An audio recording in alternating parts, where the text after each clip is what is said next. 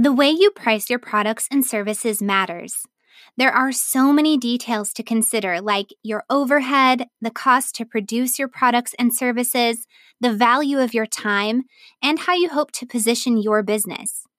The decision to raise your prices often stems from an idea like this.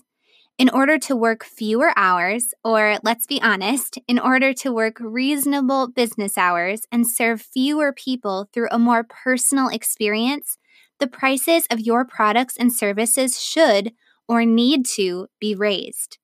So, should you raise your prices? It's a question that seems to lead to even more questions, like what will happen if I raise my prices? What if prospective clients say my prices are too high?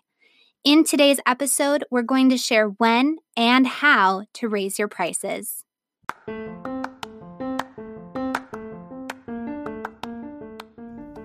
Welcome to the Brand It, Build It podcast, a podcast created by Kelly and Andra, co founders of With Grace and Gold, an award winning brand and web design business equipping thousands of small business owners to expand their reach and their revenue through professional brand and web design.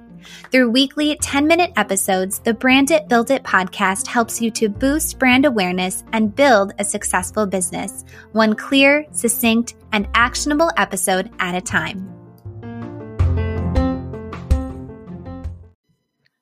Welcome to episode 14 When and How to Raise Your Prices.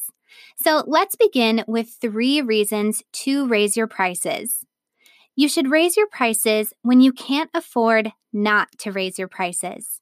There was once a season in our business when Andra and I realized we couldn't afford to operate with Grace and Gold full time as a team of two unless we raised our prices. We needed to raise our prices not only so we could serve fewer clients with more care, but we also needed to be compensated fairly for the value we were bringing to each client we served. Your time is so valuable too. What do you discover when you divide your income by your hours worked? Number two, similarly, you should raise your prices when you are spread too thin.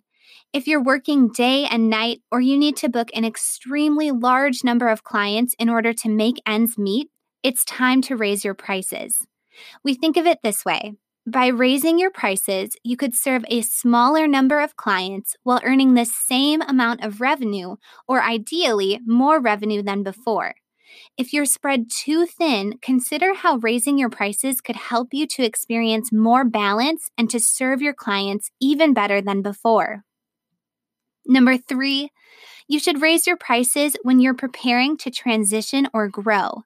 As an example, if you're hoping to open up a bit of time to pursue a new offering or create a new service, you might raise your prices to reduce the number of clients you're serving while you develop or grow that new area of your business. Or if you've created a meaningful change in your business, something we talked about in episode 13, you should raise your prices to reflect this new season in your business. These are a few reasons to compel you to raise your prices. So, once you know that you've got to raise your prices to keep your business moving forward and even expanding, how do you go about raising your prices? We'll talk about that after the break. This episode is brought to you by Bumble. So, you want to find someone you're compatible with, specifically someone who's ready for a serious connection, totally open to having kids in the future, is a tall, rock climbing Libra, and loves rom coms with vegan pizzas on Tuesdays just as much as you do. Bumble knows that you know exactly what's right for you. So, whatever it is you're looking for, Bumble's features can help you find it. Date now on Bumble. Before the break, we talked about three reasons to raise your prices. So, how do we go about raising our prices in a seamless and strategic way? There are a wide variety of approaches to choose from, and we've narrowed them down to three. Number one, you might consider raising your prices in a season that makes the most sense for you and your business. If you're a wedding professional, for example, raising your prices in preparation for booking season can be extremely helpful. If you're another type of small business owner, raising your prices yearly, quarterly, or by season can also be a sound strategy.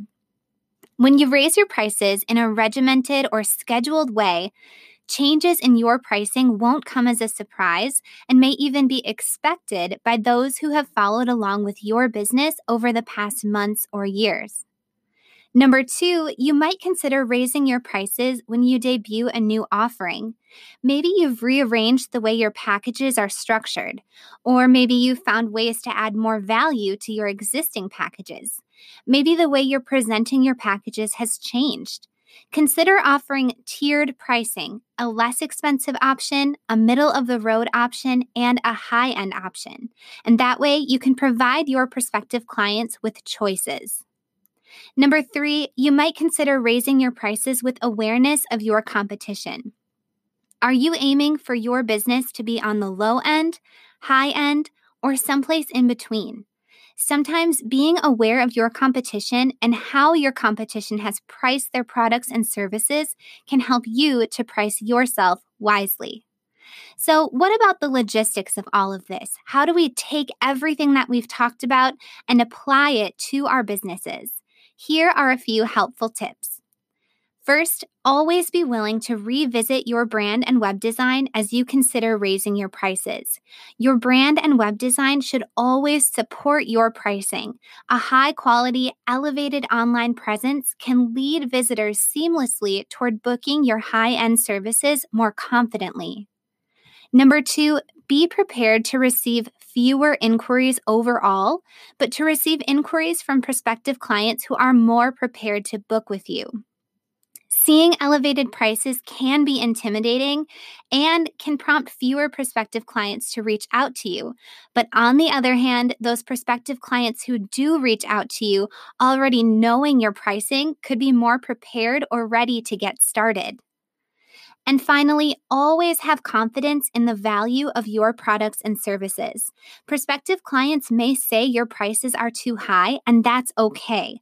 So long as you're truly offering a quality product, service, and experience, and so long as you're truly bringing value to those who purchase your products and book your services, you will connect with people who see the value in your products and services and are willing to invest in them too. In the end, it's important to ensure every area of your business works synergistically, works together, that your products and services are polished, that your process is seamless, that your brand and web design uplift your business, and that your pricing is reflective of the value that you bring to your customers and clients. So, update your services page or your pricing guide. Share freely about the value that each of your products and services brings to your customers and clients, and be prepared to connect with prospective clients who see the value in what you have to offer too. If you like today's episode, please leave a five star rating and a review. Doing so helps with Grace and Gold, the podcast, to reach the ears of fellow business owners just like you. We appreciate your support and thank you so much for tuning in.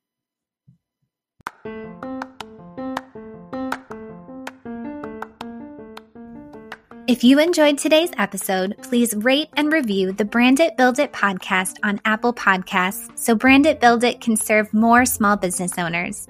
For more information about how brand and web design can equip your small business for success, please visit withgraceandgold.com.